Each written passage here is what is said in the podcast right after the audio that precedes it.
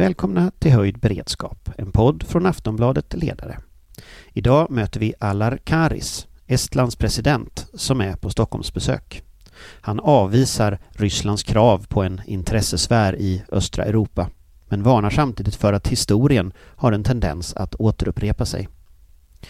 Med kommentarer av Patrik Oksanen, Amanda Wåhlstad och mig, Anders Lindberg. Välkomna!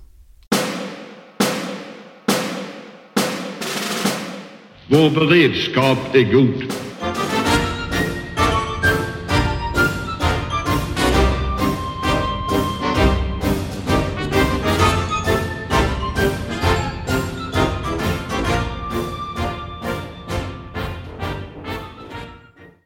Alar Karis, Republic, President of the Republic of Estonia. Welcome to Stockholm.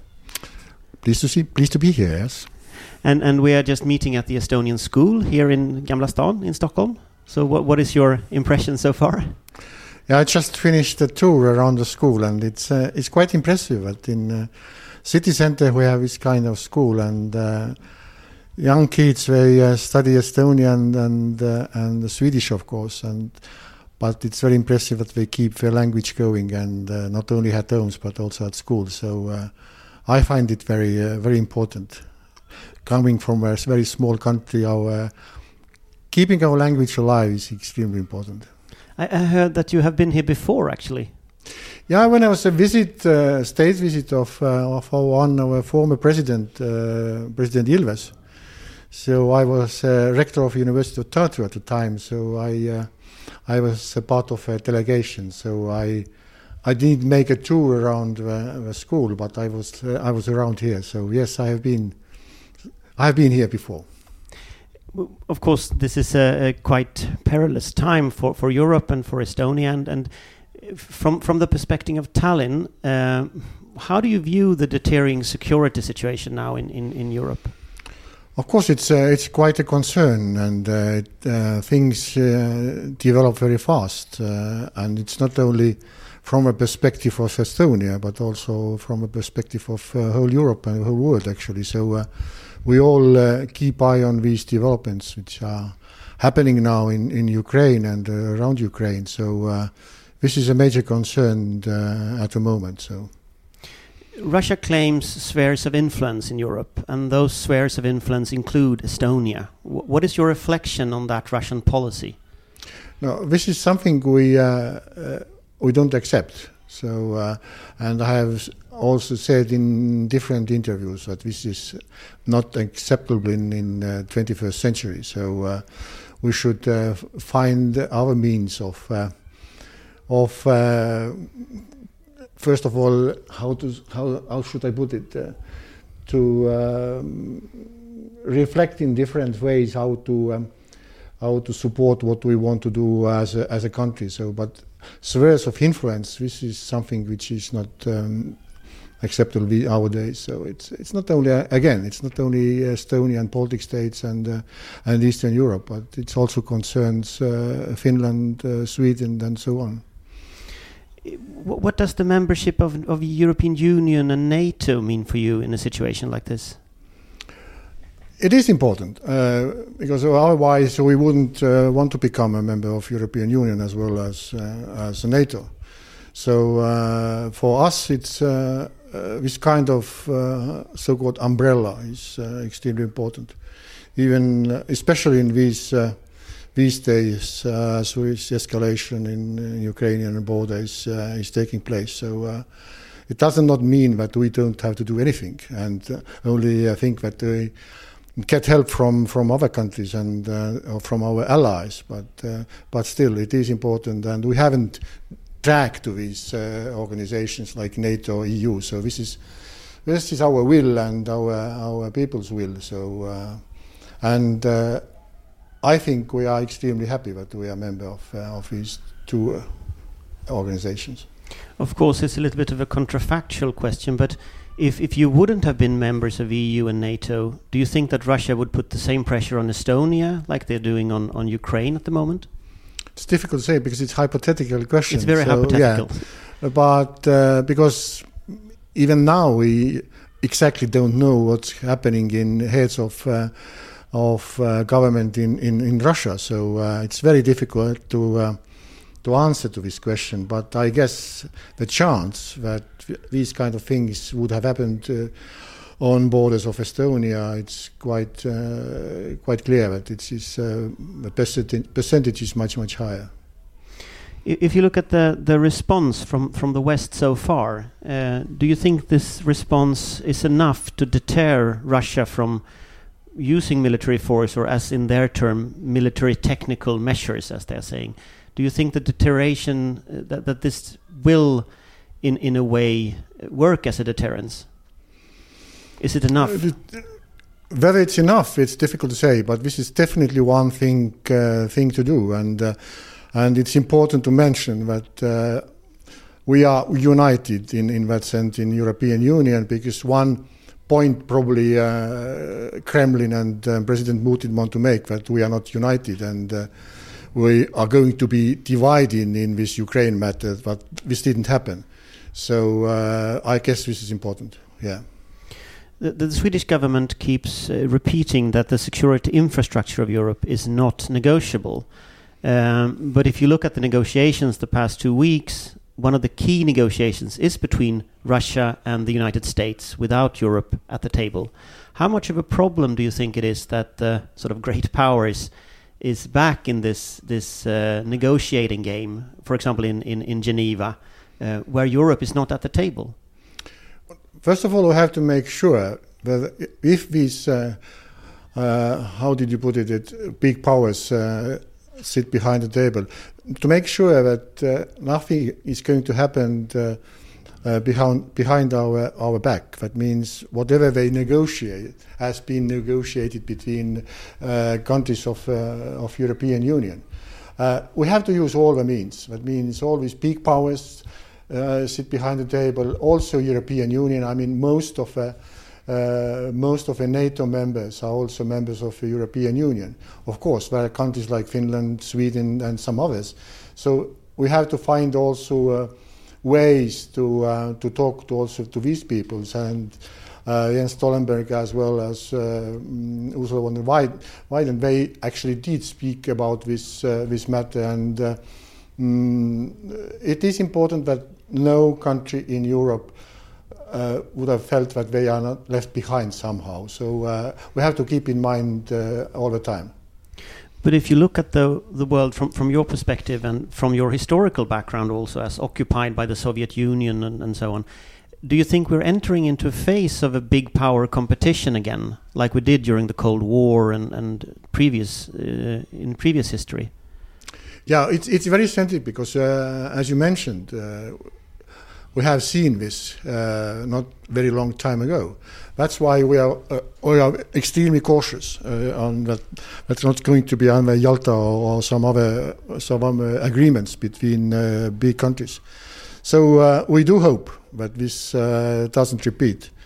So that is important to keep discussions together with our allies, also discussions with mem- with non-members of uh, of EU. So uh, to keep this discussion going. So this is, uh, I think, it's extremely important uh, uh, at at the moment. So, if and this does include also uh, also Sweden. If you look at the security infrastructure of the, the northern the north of Europe, like the Baltic states, the the the northern states, the all all all all countries around the Baltics. Do you think the security infrastructure at this point is enough to achieve this sort of non-return to Yalta, as you're saying? I guess it's never never enough. I mean, also our government has made some decisions to put extra money to defense uh, recently. Basically, yesterday it was announced in Estonia. Uh, same happens uh, also in Sweden. So uh, in other countries, and what in our, from our perspective, it is uh, important that uh, instead of um, taking away uh, troops or NATO troops from, from Baltic states and from other states, so to put actually more uh, power to this uh, this region from NATO and uh, also from from our side. So this is the way to go forward there is today. I mean, you're you're a member of NATO. Sweden and Finland is not a member of NATO. Uh, do you think that that construction works well at this point? Sweden and Finland is part member partners to NATO, but not Right. members. I mean, it, it does work at the moment, and and then again, I mean, being a member of NATO or not, it's up to uh, up to uh, particular countries like uh, like Sweden and, and Finland, and also NATO, because there are also 30 members who have to uh, to agree with that. But uh, this partnership does work at the moment, so uh, I. I, I wouldn't be very worrying that, uh, let's say, Sweden and and Finland are not members of NATO. But of course, from uh, from point of view Estonia, uh, we'll be very happy if if our um, good partners are also members of of NATO. If you look at the one of the Russian claims or, or demands is that it's a stop for exercises uh, when it comes to countries like like uh, like Estonia, for Mhm. example. And uh, do you have any plans to to decrease or stop the exercises with with Sweden, with NATO, with other countries that is going on? I guess it's quite the contrary. So uh, I think we should keep continuing all these military exercises, and we are all we are all defensive anyway. We are not uh, we- want to attack anybody, but exercises are important part of uh, of of NATO, and uh, and it's up to NATO in which countries and uh, uh, also scope and scale of of these exercises. So. Uh, there is no way that we, we stop these kind of elements in in Estonia. One of the claims in the Swedish debates from some some people, uh, they have argued that Russia have legitimate security concerns and argued that Russia feels encircled by NATO. What is your response to that? The same response uh, that uh, also uh, Jan Stoltenberg said, and not only him. We are organization, I mean NATO, who is defensive. We- don't. We are not planning to attack anybody. Actually, the same claims Russia, that they are also defending themselves. So. It's it's kind of funny uh, situation. We uh, we both want to defend ourselves, but uh, we can't sit behind the table and, and discuss the matter because these points that was made by by Russia, these are not acceptable at all. So uh, it's not worth uh, discussing. Of course, we can discuss things like uh, making these exercises maybe more um, transparent and so forth, not only from our side but also from from Russian side. So this is a point of discussions, but not these points what were made by uh, by Russia. So, so if you look at the future, uh, how do we get out of this situation? Is it any any way possible to de-escalate uh, the tensions in your view, or or is it sort of rock solid where they are? Which is what we are working at the moment, because all these discussions, all these phone calls are part of this to de-escalate uh, the situation. And if if if it doesn't work, uh, then it's a new situation. And uh, we all have said there are going to be sanctions and, and so forth. Also, some military help from uh, from our sides, from different countries like UK. Also, Estonia promised to give some some uh, equipment to Ukraine and some others. So uh, then it's a new situation, and we uh, we ha- we have to react. But if you look at the future, what what what what do you think could be a solution to this crisis, in your view? No, The only solution is uh, de-escalation. What's going on at the moment uh, in in Ukraine, and the only way to do it is to sit down and discuss. And and concretely, what do you think? What steps could be taken? De-escalation of Russian troops, withdrawing of Russian troops from the border. I mean, where I mean, these things can these things can be actually parallel. It it can't can't be a situation we don't do anything before you, so uh, it can be in parallel. So, but we have to sit down, and we are sitting down at the moment. It depends how how long we uh, we we sit down behind the table, but. Uh, from my point of view, this is the only way at the moment to continue from here, to start discussing and uh, uh, with uh, with uh, Russians. And and with your uh, expertise and your historical experience of the Russian way of thinking, what do you think the next steps will be in this, in terms of the kind of Russian mindset in this?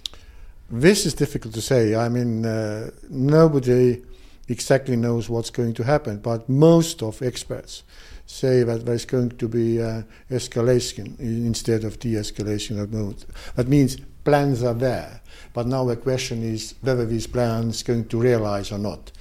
It's difficult to uh, to see into into brains of uh, of these people who have who have some plans in in Russia, but uh, we have to be very careful and have to be got every information what we get from from different sources, from different uh, capitals, uh, from different organizations. Uh, I had discussion quite recently with uh, my colleague Sauli Niinisto in, in Finland, and we discussed the matter as well. So we have different ways to to try trying to to solve this problem. But what the result is and what's going to be happen, what's going what's in the heads of let's say Mr. Putin, it's um, it's extremely difficult to say. But but if you look at the what he has written before and what Russia has said before, this sphere of influence is quite large. It includes the Baltic states. It's includes most of Eastern, Eastern Europe, the NATO members that that that uh, joined NATO in the NATO enlargement. Mm. Where do you think this will end? Again, it's a very hypothetical question, but uh, um, because Mr. Putin, I mean, he has also uh, warned quite long time ago that he's going to annex Crimea. Uh, nobody believed at the time, but now it's a reality. So we have to be very carefully to listen what comes um, out from Kremlin and what Putin uh, sa- says. So uh, we uh, we don't have to think that this is something uh, some general rhetorics. So uh, and this way we might mm, go to understanding what uh, what's uh, what uh, what the plans actually are. But but in the Russian doctrine and the Russian security policy doctrine, they have said that they they don't they they reject the present order of the European security system since long time ago. Did this escalation come as a surprise for you, or was it something that you sort of had in the cards? No, it started yeah much much earlier because there are attempts of of, of different. Uh, different kind. Uh, like say the same what happened in uh, Belarus and Polish border. It happened also some time ago, uh, uh, six seven years ago, also in Finland. So this is something. This is not something uh, new. So and several things happen in parallel. So. Uh, and the same, the same is happening now. So it has been before, and also historically. I mean, yeah, history tends to repeat itself, but but still, in a very different way. And uh, it's, uh, um, using tanks and uh, ammunition is not the only way to to ma- make these spheres of influences. But but uh, I've read some of the documentation from your security service, for example. They published this this publicly uh, analysis of Russia and analysis of the situation. Uh, for many years, this is something that you have discussed in Estonia. Uh, in in some way, we discussed it in Sweden, in mm. some way in Finland. Why do you think Europe feels so surprised by this situation now?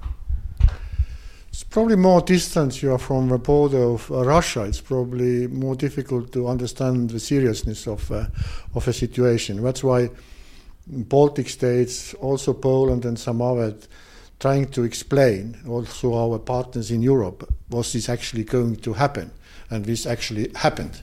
So uh, we have some, yeah, it is a very sensitive topic for us because, as you mentioned, also historically, we know what's uh, how it might end.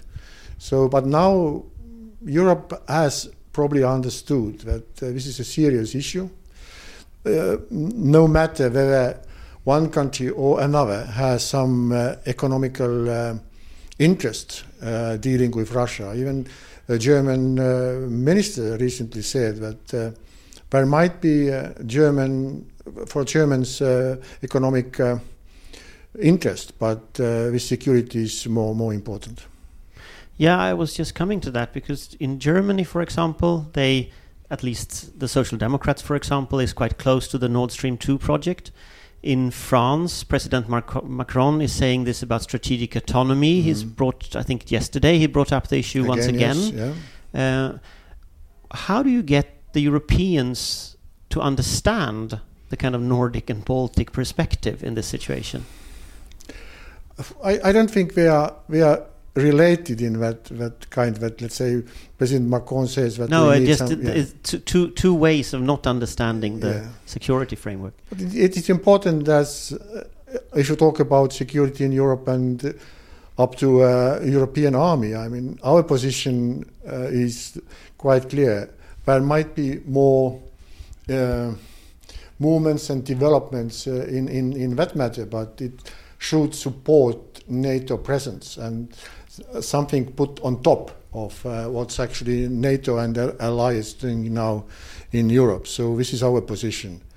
Uh, but of course, every country has some ideas. Uh, every country has some idea how to mm, get out of this situation. But there is no fast solution. Even if we're talking, talking about autonomy, uh, it's, uh, it's doesn't, it doesn't happen overnight. So we have to solve this problem first, which we are now at the Ukrainian border. But if you look at the long-term solution for Ukraine, uh, because we don't know i- whether there will be an invasion or whether there will be other uh, hybrid measures from Russia Mm. towards Ukraine, but the long-term solution of the situation, what would you say that is? Uh, long-term solution is uh, up to Ukraine, whether they want to become part of Western world or part of European Union or not. So, uh, and all what they are doing uh, is uh, is uh, it's also important. It's not only what we as partners and supporters do. Of course, we do support in every means that they finally get um, the, the reach reach a position that they are ready to to uh, become member of uh, let's say EU and NATO. So, uh, but it's uh, they have to do their homework as well. So, uh, so probably together we managed to to reach that point much faster. And and if you look at the Bucharest memorandum, where where Georgia and Ukraine was invited as a kind of a future member somewhere in the future to NATO, what is your reflection on that today? No, the reflection is that uh, the doors are open. The same applies to Sweden and uh, and and Finland. So and the same applies to Georgia, to Moldova, to to Ukraine. But then again, I mean, there are problems that have to be solved also within the country. But on a principal level, the door is open Yes, this is a for position Ukraine, Of, for for yeah, this is the position of NATO and the position of all allies. So If we look at the situation at the present uh, in European Union, uh, you have before also talked about the European unity as a core issue here. How do you think you continue to have a European Union that is united on this issue in relation to Ukraine and Russia? the only way is to, to share information, to talk to each other, and because we do share uh, same values, and uh, and this is important. Of course, we have seen also uh, during the course of this COVID that the unity sometimes uh, is very fragile.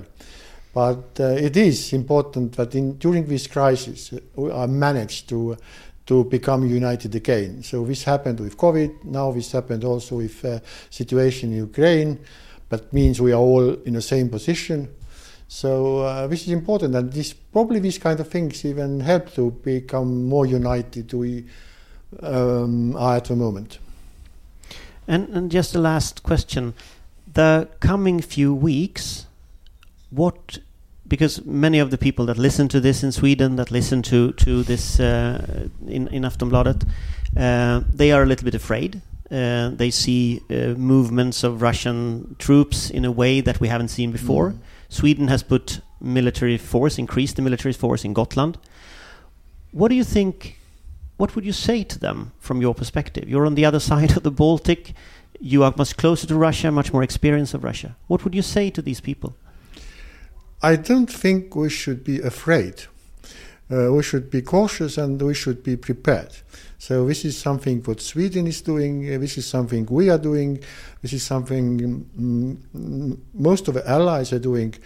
Being prepared, and if we are prepared, probably nothing what we are, as you mentioned, afraid is going to happen. Thank you very much. Thank you. Vår beredskap är god. Ja, då var vi tillbaka i våran, eh, i, i, i våra skrivbord då på våran internetstudio. Det var lite trevligt idag att åka in till, till eh, Stockholm city faktiskt och träffa riktiga människor. Eh, I form av Estlands president då eh, och en massa säkerhetsmänniskor som var där. Men det är en, en intressant skillnad eh, från i vanliga fall och nu är vi i alla fall tillbaka här i våran studio. Och vilka är vi? Jo, det är Patrik Oksanen.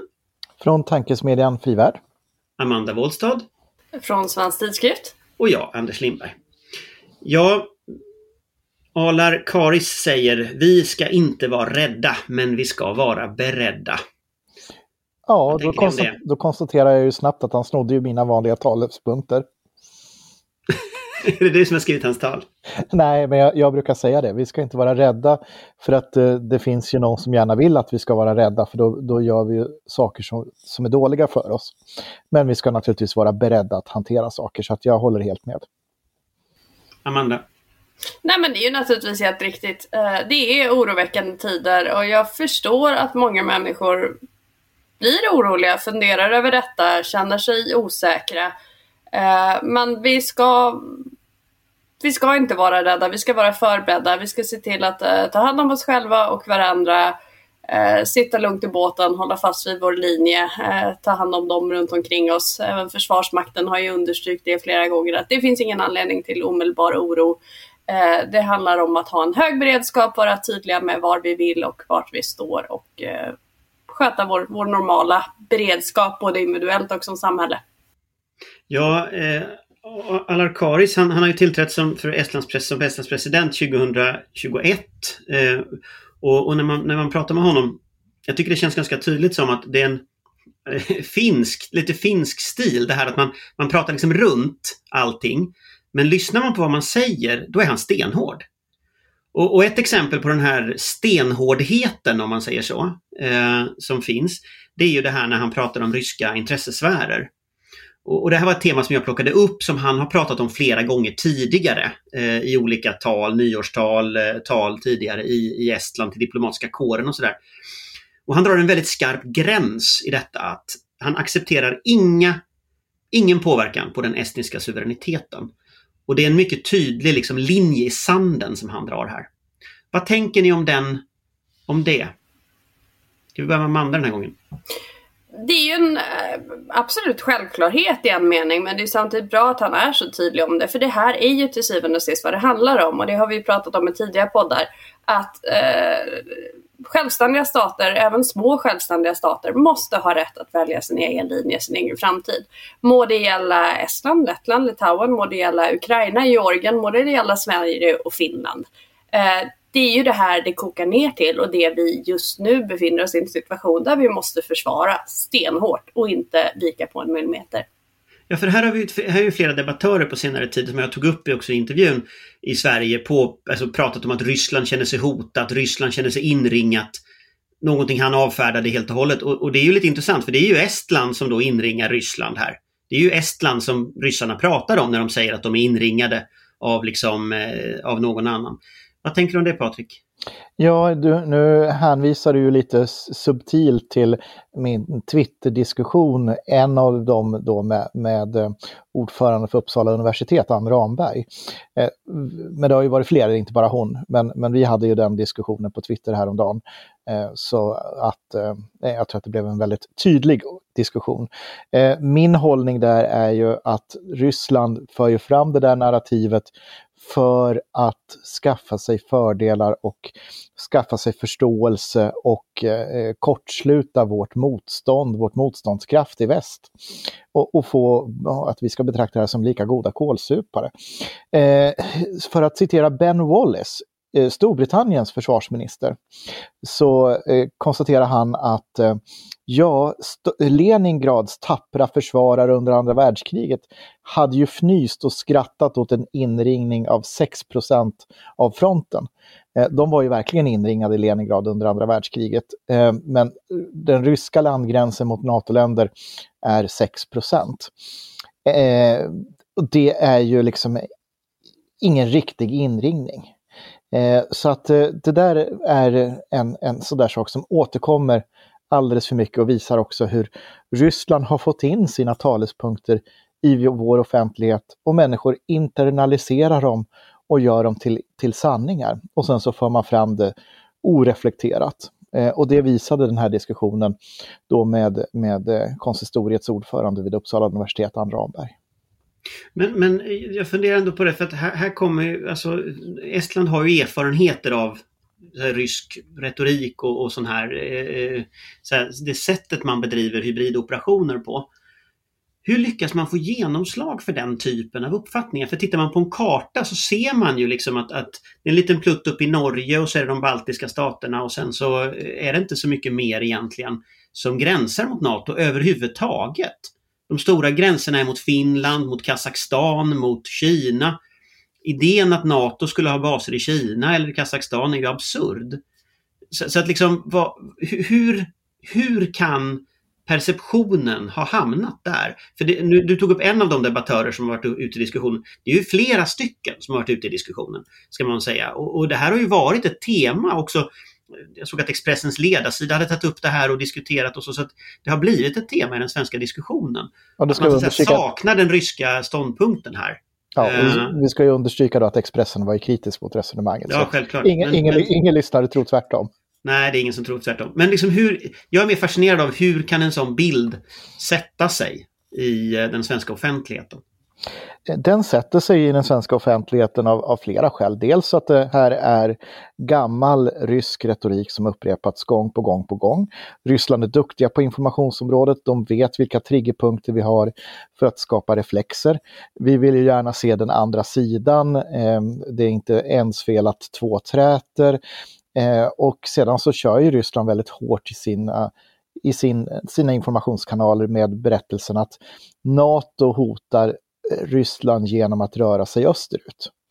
Eh, och den, den berättelsen blir då väldigt stark för vissa som behöver ta till sig det. Eh, Nato rör ju sig inte på det sättet utan det är ju suveräna stater som väljer sin säkerhetslösning och har valt då att använda sig av den valmöjligheten som Natos öppna dörr-policy innebär. Man kan söka medlemskap om man uppfyller kriterierna och då kan man bli medlem. Eh, och det har man ju då valt att göra av ett skäl helt enkelt för att man känner sig osäker eh, att vara i Rysslands närhet. Eh, vilket eh, Georgien och Ukraina har nu väldigt väl illustrerat deras poäng att söka sig till NATO. Amanda? Nej, men jag skulle vilja plocka ner det här ytterligare en, en nivå och vara väldigt tydlig och konstatera rakt ut att detta är ju skitsnack. Alltså det är ju en fullständigt absurd idé Ryssland för sig med och det är ju fullständigt vansinnigt att någon vettigt tänkande människa går på de här argumenten. Eh, det är väl delvis ett arv från den här neutralitetspolicyn som de flesta som är lite bevandrade i svensk säkerhetspolitiska historia vet aldrig var någon realitet utan snarare ett spel vi spelade för vår egen skydds skull under kalla kriget. Men som på något sätt lever vidare i delar av det politiska etablissemanget som en sanning och ett arv som man på något sätt ska bevara. Eh, vilket gör det väldigt svårt att röra sig korrekt i de här frågorna det är som sagt, det har aldrig varit sant. Vi har alltid stått med väst när det har gällt som den demokratiska nation vi är.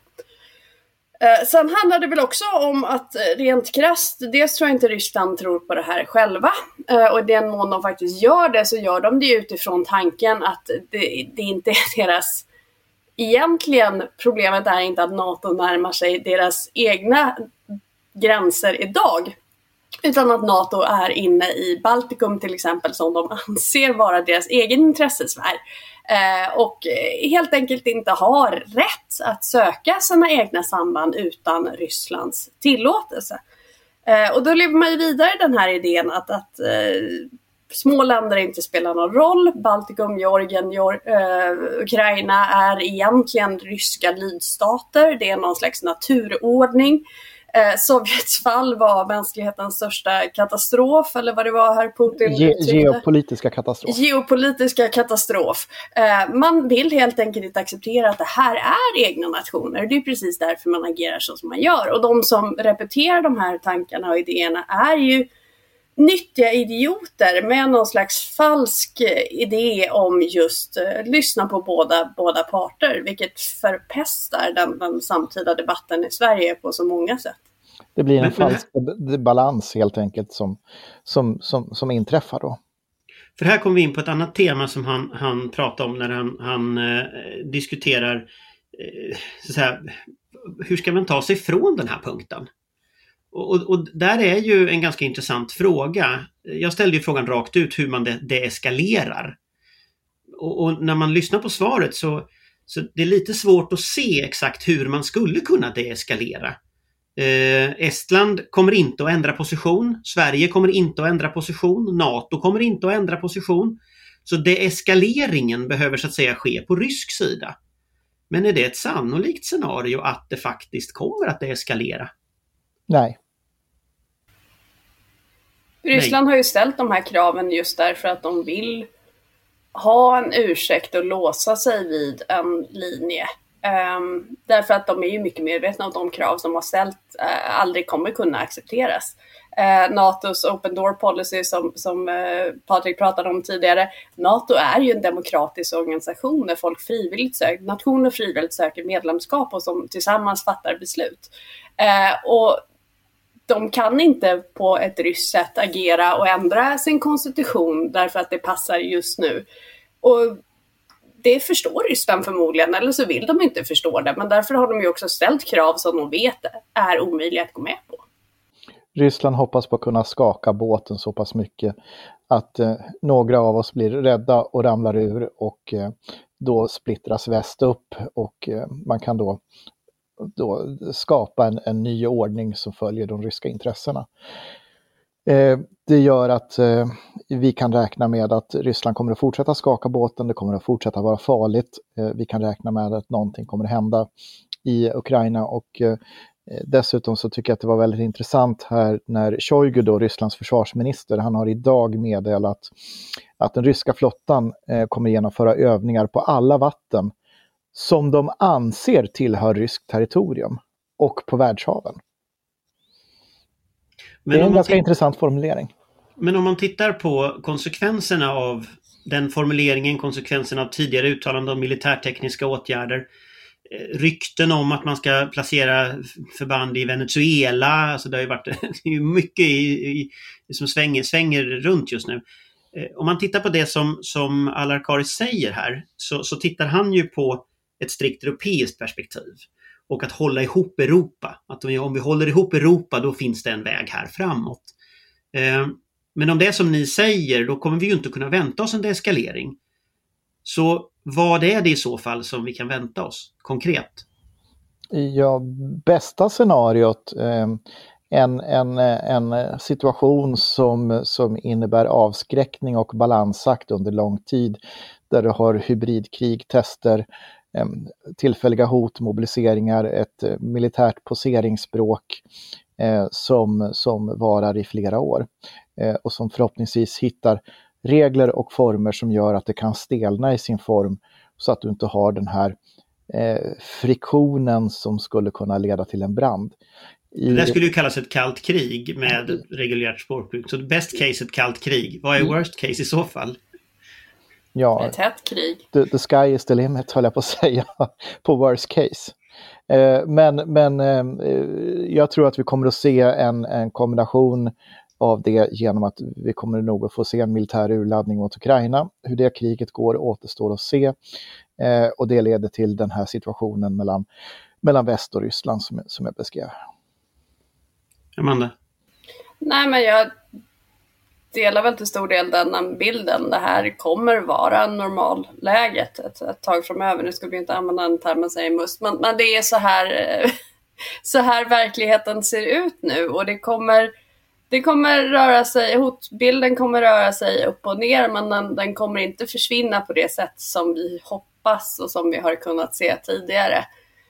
Um, det kommer ske urladdningar, vi kommer förmodligen se mer eh, proxykrig, konflikter i Mellanöstern och Afrika till exempel, där, där stormakternas idéer utspelar sig. Så ja, det, det, det är till stor del på, tillbaks till, till eh, kalla kriget. Sen får vi väl hoppas att vi att det inte blir fullt lika kallt den här gången kanske. Men eh, Patrik? Eh, ja, en, en sista bara förtydligande så att inte alla konspirationsteoretiker som lyssnar på den här podden får för sig någonting. När Amanda refererar till Must så refererar hon till Must-chefens framträdande på Folk och Försvar där hon berättade att eh, Must inte använder sig längre av ordet normalbild för att då förleda sin egen tankeverksamhet till att tro att vi är inne i en normal situation. Eh, jag tänkte bara förtydliga det så att det inte skapas en konspirationsteori eh, kring vi har inte podden. fått några förhållningsorder från MUST. Nej, det vill jag vara väldigt tydlig med. Men- Men, men jag tycker att de har en god poäng i det resonemanget. Absolut, en Men- mycket god poäng. Men om man tittar på liksom, vad är den ryska målsättningen med detta? Så om man tittar på det utifrån och utifrån tidigare samtal vi har haft med experter och lyssnat på experter på Folk och Försvar och så. Så ser det ju ut som att Ryssland eftersträvar någon form av regime change i Ukraina. Och det kan ju uppnås på flera olika sätt. Det kan uppnås genom ett angrepp mot Kiev. Det kan uppnås genom ett angrepp mot östra Ukraina som destabiliserar Ukraina och driver fram en politisk kris som kan driva fram en mera ryssvänlig regering. Men det är liksom ingen som tror att det ska vara någon slags ockupation av hela landet av de experter som i alla fall jag har pratat med. Utan det scenario som folk tittar på nu det är att antingen så kommer man på något sätt att kunna göra en slags bakvänd cover, color revolution, alltså en bakvänd färgrevolution. Det vill säga regime change uppifrån. Eh, från rysk sida, att man hittar på någonting. Och det kan vara en hybridattack, det kan vara att man faktiskt militärt går in i östra Ukraina eh, ännu tydligare än tidigare. Eller det kan vara på olika sätt. Eh, men det känns ju spontant när man tittar på situationen som ett, ett möjligt nästa steg. Och sen om det är på en månad eller om det är på ett år eller hur lång den där spelboken är, det är ju eh, väldigt svårt att se. Men jag tänker i ett sådant scenario där, för de flesta verkar ju gissa att det blir någon form av eskalering. En fråga då, givet det Alarkari säger, är Baltikums sak vår? Självklart. Ja. Ja. på vilket sätt då? Vi är ju inte med i NATO. Nej, men vi är EU-medlemmar. Och vi har i vår eh, solidaritetsdeklaration och i vår säkerhetspolitik eh, formulerat den solidariska säkerhetspolitiken som går ut på att eh, nordiska medlemmar och e EU-medlemmar, om någonting drabbar dem så står vi vid deras sida, precis som vi förväntar oss hjälp från dem. Så att vi har en väldigt tydlig säkerhetspolitisk situation, position i det här och vi står fast i den. Det finns en, en mycket bred förankring i Sveriges riksdag i, för den formuleringen. Genom försvarsberedningen, propositionen sen som klubbades av regeringen, som antagits av riksdagen. Amanda? Uh, fullständigt självklart. Eh, det handlar om tre saker. Dels det Patrik så förtjänstfullt tog upp, eh, att det är vår fastlagda eh, demokratiskt framvalda linje. Dels om lite vanlig jävla hyfs och anständighet. Det här är våra grannar eh, som vi tar hand om, precis som de säkerligen skulle ta hand om oss om det behövs. Eh, och i slutändan handlar det också om vår egen säkerhet och vårt självbestämmande. Därför att eh, det som drabbar Baltikum kan också drabba Sverige. Och vi måste hålla stenhårt i linjen att eh, självständiga stater har rätt att bestämma sin egen väg. Så rent konkret, vad innebär det? Ja, det innebär att eh, om, om eh, då våra baltiska grannländer drabbas av ofreden så är även vi i ofred. Fast det är inte riktigt det EU säger, eller EU-stadgan säger. Eh, Lissabonfördraget 42.7 tänker du då? Eh, Dels, säger- dels Lissabonfördraget men dels också våran självständiga solidaritetsdeklaration. Ja, det- det är ju lite komplicerat, den är inte ömsesidig. Den är inte ömsesidigt, den är ensidigt formulerad. Den säger ju då att vi, vi, vi står inte på sidan om, eh, utan vi ska hjälpa dem. Och eh, tittar vi på hur svenskt territorium ser ut och eh, så, så, så kommer vi att vara i krig vi också. Precis som, ja, det är precis som Patrik eh, krasst konstaterar, vi har ju ett, ett egenintresse av detta rent eh, praktiskt också. Det handlar inte bara om ideologi och fina ord utan eh, blir eh, Baltikum av någon anledning attackerat så kommer ju svenskt territorium vara högintressant eh, både för, för försvar och angrepp. Eh, så vi har allt intresse av att, att hjälpa dem även för vår egen skull. Sen är det väl så om man ska vara krass att det är väl inte särskilt sannolikt att man blir attackerad militärt eftersom man är medlem i NATO. Eh, men däremot vad som är sannolikt det är ju olika former av hybridoperationer och vi har ju sett till exempel drönare över våra, våra kärnkraftverk i Sverige eller eh, flyger runt i Stockholm. Min association när jag ser det, det är lite så här, ah, ubåtskränkningar i luften. Eh, att det, det blir på något sätt, eh, man vill liksom markera någonting här. Eh, och det är ju också en form av hybrid eh, krigföring eller hybridkonflikt på något sätt. Eh, vad tänker ni om det? Ja, jag tycker att du har en bra poäng där. Men jag tror att det bästa sättet att hantera det är ju att ignorera det psykologiskt. Eh, och inte ta till sig av det. Och eh, sedan eh, utgå ifrån att eh, våra myndigheter nu gör sitt bästa på att eh, spåra vart de här kommer ifrån, samla bevis eh, för att kunna göra ett utpekande och är beredda att, att bekämpa dem om det så behövs. Ja, för när ni säger att man kan hamna i krig så är väl san sanningen den att på ett sätt så pågår ett krig redan. I ja, form av dessa drönare, i form av cyber, i form av information. Vi har ju All... konstaterat i den här podden ja. tidigare gång på gång att vi är i en konflikt redan. Ja, och om det är något land som vet det så är det ju Estland. De har ju tidigare varit utsatta för omfattande sådana här attacker. Men eh, ja, jag tänker att det är allting från oss här. Eh, lite reflektioner kring intervjun med Alar Karis. Och sen återkommer vi kanske nästa vecka, är tanken. Hej hej! Återseende! Hej hej! hej. Vår beredskap är god.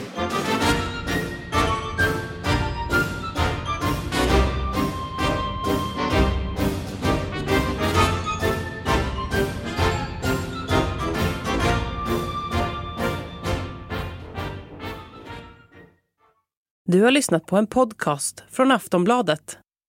Ansvarig utgivare är Lena K Samuelsson.